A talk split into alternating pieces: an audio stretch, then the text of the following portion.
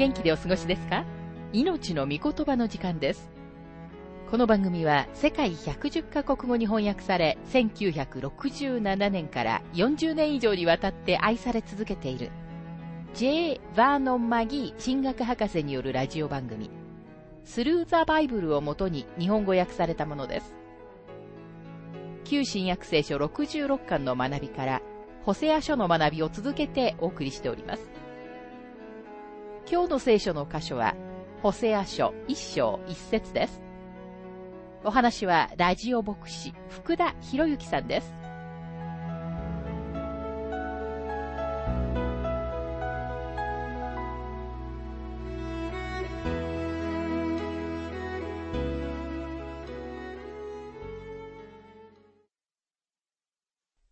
旧約聖書、ホセア書の学びをしていますが、ホセアは神様から立法を破って会員を犯した女性と結婚するようにと命じられ、それに従いました。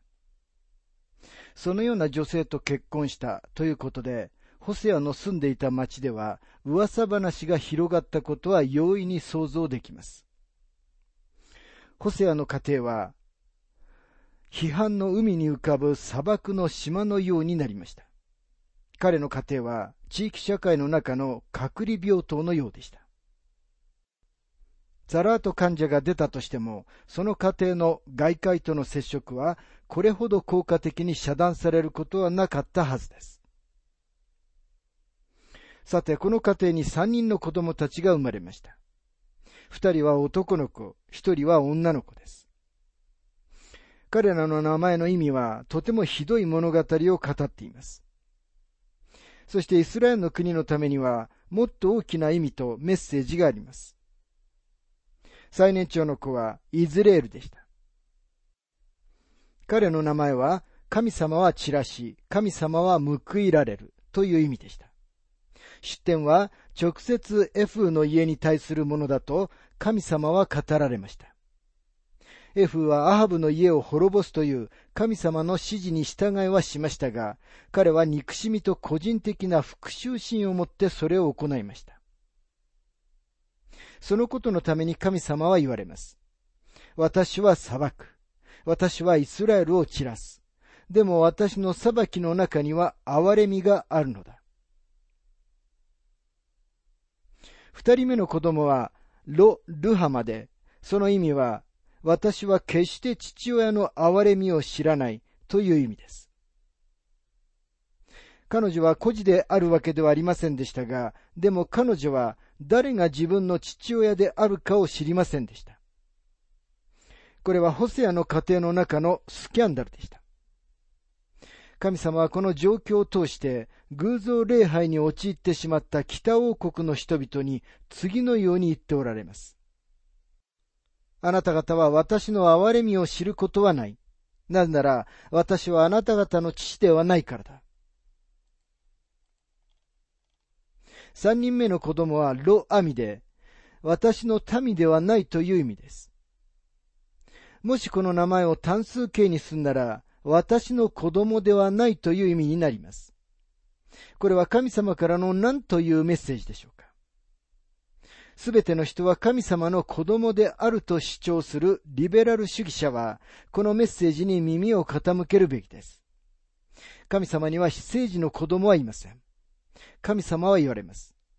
私は誰が私の子供たちであるかを知っている。あなた方は私の子供たちが人間的な結合の子孫であると思うのか絶対にそんなことはない。人が私の子供になるのは、イエス・キリストにある信仰を通してだけなのだ。そしてイエス様はご自分の時代に自分たちはアブラハムの子孫であると主張する人々に対して次のように厳しい言葉を言われました。ヨハネ8章の44節あなた方はあなた方の父である悪魔から出たものであって、彼らは自分たちが神様の子供であるという主張をすることはできませんでした。あなたは今、本当に神様の子供でしょうか？それとも死生児でしょうか？聖書はどのような人であっても必ず神様の子供になることができることを保証しています。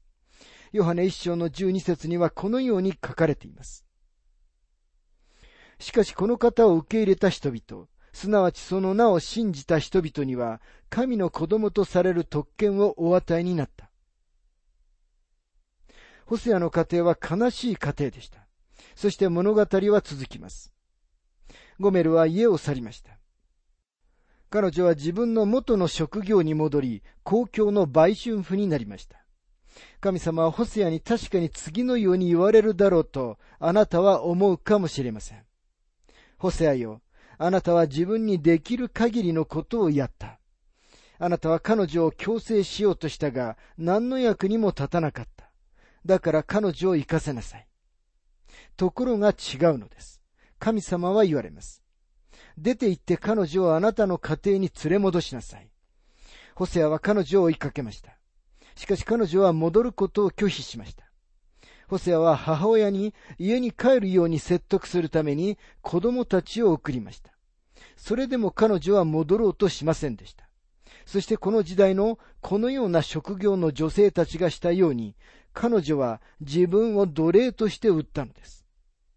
そこでホセアは彼女のところに行って、彼女を飼い、家庭に連れて帰ってきました。これは罪人である私たちの姿です。主が私たちを創造され、私たちは主のものなのです。しかし私たちは主から離れ、私たちの愛と、行為と、時間とをこの世のものにつぎ込むことで罪を犯しました。そして私たちがまだ罪人であったとき、主はこの地上に来てくださり、私たちをご自分の着室の子供たちとするために、私たちを醜い状況の中で買い取ってくださいました。これが神様の愛です。さて、この後、ゴメルは誠実な妻になったでしょうか記録には書かれていません。でも私たちは、ホセアが地獄に傷つけられて、家庭から踏み出し、団長の思いで民の前に出て行くのを見ます。彼の悲しみは耐え難いものです。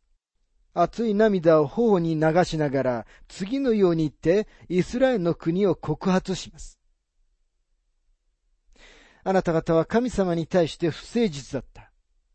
私には神様がどのように感じておられるかがわかる。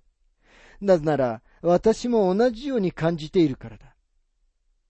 あなた方は神様に団長の思いをさせているのだ。ホセアは国を告発しました。彼はすべての罪の中でも最も悪い犯罪に有罪の評決を宣言したのです。彼は単純にでも本質的に彼らの罪はこれ以上ないほど黒く、彼らには神様の罰が与えられることを予期しなければならないと言いました。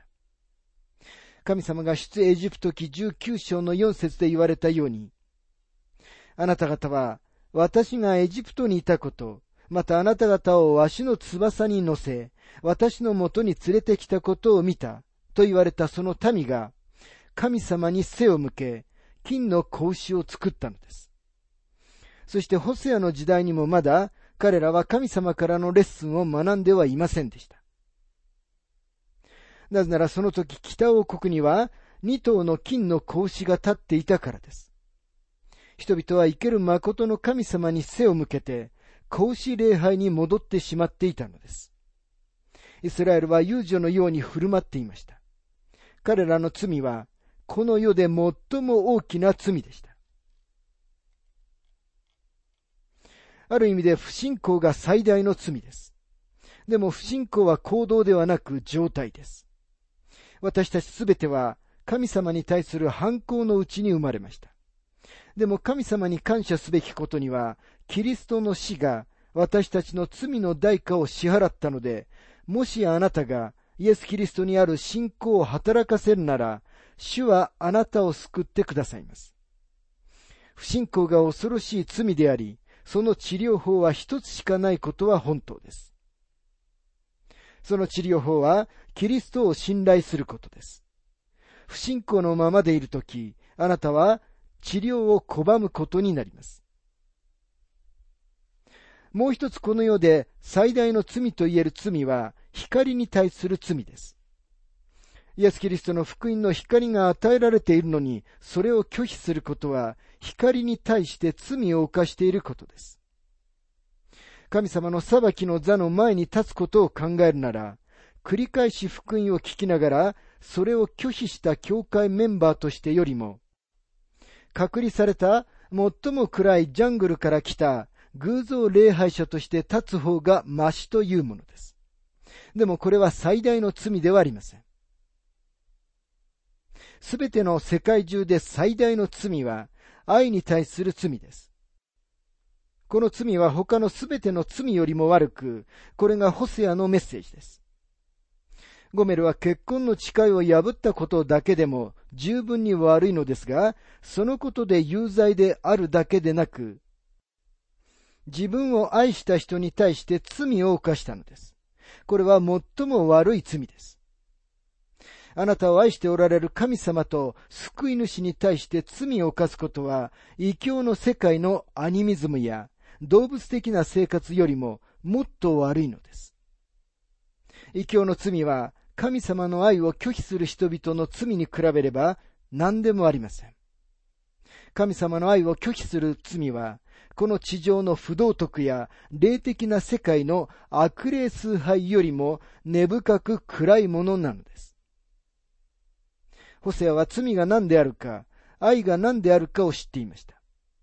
イスラエルは他のどの国にも増して神様の愛を知っていました。イスラエルは神様の救い、あがない、守り、許し、啓示、そして愛を知っていたのです。それなのにイスラエルは愚かな偶像に走り、自分たちを偶像に捧げました。これが最悪の罪です。でも神様はまだイスラエルを見捨てることはおできになりません。愛は必ず勝利します。神様の物語を語っているただ三つの説をホセアの予言から取り上げてみたいと思います。一つ目は、ホセア書四章の十七節で、エフライムは偶像に組みしている。そのナスに任せよ。と書かれている。エフライムという名は、イスラエルと同義語として使われており、神様はイスラエルを霊的な会員で告訴しています。それから無限の神様の偉大な脈打つ愛情に注目してください。二つ目の説は、ホセア書十一章の八節エフライムよ、私はどうしてあなたを引き渡すことができようか。イスラエルよ、どうしてあなたを見捨てることができようか。どうして私はあなたをアデマのように引き渡すことができようか？どうしてあなたをツェボイムのようにすることができようか？私の心は私の内で湧き返り、私は憐れみで胸が熱くなっている。神様はご自分がイスラエルを見捨てることはできないと言っておられます。それは神様はあまりにもイスラエルを愛しておられるからです。そのゆえに神様は二度も三度もゴメルを引き戻すようにホセアを送られるのです。神様はホセアにご自分がイスラエルにどのような感情を抱いておられるかを知ってほしいと願われました。三つ目の説は、ホセア書十四章の八節です。エフライムよ、もう私は偶像と何の関わりもない。私が答え、私が世話をする。私は緑のもみの木のようだ。あなたは私から身を得るのだ。イスラエルが神様に立ち返る日がやってきます。このことは私たちにゴメルが最終的に変わって良い妻、良い母になったと信じるに至らせます。ゴメルが本当にそうなったかどうかは確信することはできませんが、イスラエルがいつの日か神様に心から立ち返る日が来ることは確かです。さて、このようなショッキングな霊的な会員の説明が現代の信者に当てはまるでしょうか確かに教会はキリストの花嫁として説明されています。第二コリント人への手紙11章の2節にはこのように書かれています。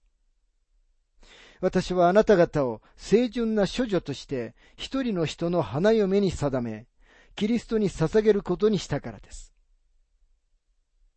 そしてエペソの教会に対して主イエスは次のように言われました。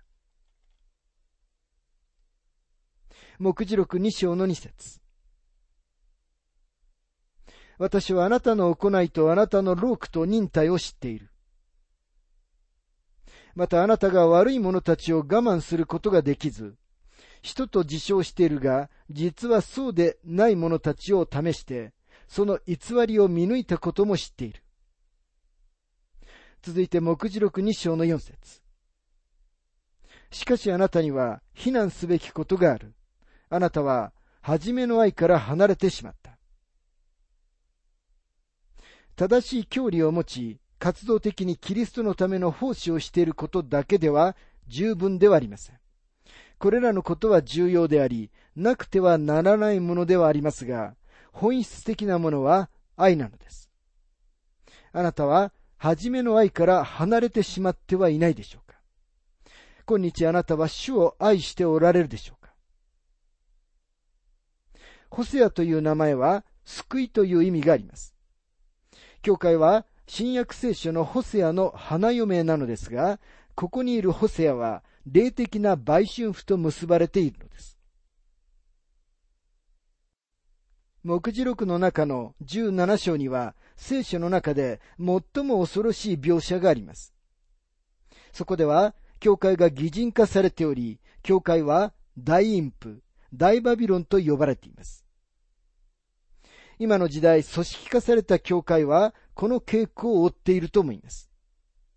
一体どれくらいの信者が自分たちの霊的経験の欠如をただ忙しくすることで覆い隠していることでしょうかそんなことはただの落ち着きのない興奮に過ぎません。奥深いところでは彼らは正直に私は主を愛しています。私は主に対して真実ですということができないのです。主は熱い涙を持って、教会が生ぬるいことを非難され、言われます。私は、あなたが熱いか冷たいかであってほしい。どうでしょうか？あなたの魂と救い主の間に何かが入ってきて、その交わりを妨げてはいないでしょうか？スプルジョンが道の真ん中で突然立ち止まって祈ったという話が伝えられています。道の反対側に着いたとき、彼の連れが質問しました。なんで祈るために道の真ん中で立ち止まったんだい？スポルジョンの返事は次のようなものでした。僕の魂とキリストの間に暗雲が入ってきた。道の反対側に到達するほど長く、そこに雲を置いておくわけにはいかなかったんだ。主イエスはシモン・ペテロを日常の生活に戻される前に心を探る質問をされました。ヨハネ21章の17節あなたは私を愛しますか？この質問はガリラヤ湖の湖畔のあの早朝の時と同じように今も痛烈で適切な質問です。ご自分の一人子をお与えになったほどによう愛された神様に背を向けるとき、あなたは何か悪いことをしているだけではなく、またただ不信仰によって顔を背けているだけでもなく、すべての罪の中で最も大きな罪を犯しているのです。あなたはあなたを愛して、あなたのために死なれた神様から顔を背けているのです。それに匹敵する罪は他には一つもありません。さて、それでは、ホセア書一章の学びに入りますが、ホセアの予言に来たということは、私たちは聖書の中の偉大な書の一つ、そして素晴らしい預言者のところに来たということです。預言書のほとんど全部が王国が分裂していた時代に属しています。それは王たちが失敗したとき、神様は預言者たちを起こして、国に対するご自身のメッセージを語られたからです。年代順に言うと、ホセアの預言はエレミアの前になります。ホセアは、イザヤ、ミカ、そして北王国で彼の同国人であるアモスと同時代の人物でした。ホセアとアモスは北王国の預言者であり、イザヤとミカは南王国の預言者でした。ホセアは多くの点でエレミアに匹敵します。エレミアは南王国が補修に行く前の最後の預言者でした。でもそれよりも100年以上も前、ホセアは北王国の預言者でした。エレミアのようにホセアも差し迫った補修を民に警告しました。ホセアよりもエレミアの経験の方がもっと知れ渡ってはいましたが、どちらも心を痛めた個人的な経験の中から語りました。エレミアの経験は民の中のものでしたが、ホセアの経験は家庭の中でした。エレミアは自分の国を愛していました。そしてあのように厳しいメッセージをすることに心を痛めましたが、神様はとても心の優しい人物をこの仕事のために選ばれたのです。おそらくホセアはエレミアほど心優しくはなかったでしょうが、私たちは彼が崩壊した家庭と心を痛めた経験をしたことを見ていきます。彼の妻はホセアに誠実ではなく、売春婦になりました。彼はとても彼女を愛していたので、出て行って彼女をもう一度連れ戻しました。そして彼女はもう一度売春婦になりました。この経験からホセアはイスラエルの民の前に出て行き、熱い涙を頬に流しながら言ったのです。私は神様があなた方のことをどのように思っておられるかをあなた方に語りたい。なぜなら私も同じように感じているからだ。ホセアが心を痛めていたがゆえに、彼は自分の民への神様のメッセージを語ることができたんです。ホセア書の最初の三つの章は個人的で、そこには預言者と彼の不誠実な妻、ゴメルの物語が書かれています。ここには彼の家庭のスキャンダルがあるのです。ホセア書一章の一節。ユダの王、ウジヤ、ヨタム、アハズ、ヒゼキヤの時代、イスラエルの王、ヨアシュの子、ヤロブアムの時代に、ベーリの子、ホセアにあった主の言葉。ユダのウジヤ、ヨタム、アハズ、ヒゼキヤの時代と書かれています。これらの王たちは、この時代の南王国の王たちでした。イスラエルのヨアシュの子ヤロブアムの時代と書かれていますが、北王国では彼以上に悪い王はいなかったのです。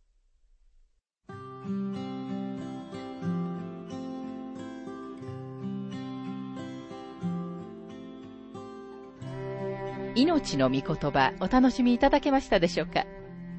今回はホセアと遊女ゴメルの結婚というテーマで、ホセア書一章一節をお届けしました。お話はラジオ牧師福田博之さんでした。なお、番組ではあなたからのご意見、ご感想、また聖書に関するご質問をお待ちしております。お便りの宛先は、郵便番号592-8345大阪府堺市浜寺昭和町4-462浜寺聖書協会命の御言葉の係メールアドレスは全部小文字で ttb.hbc.gmail.com または浜寺 at 浜寺バイブル .jp hamadera.bible.jp です。どうぞお気軽にお便りをお寄せください。それでは次回までごきげんよう。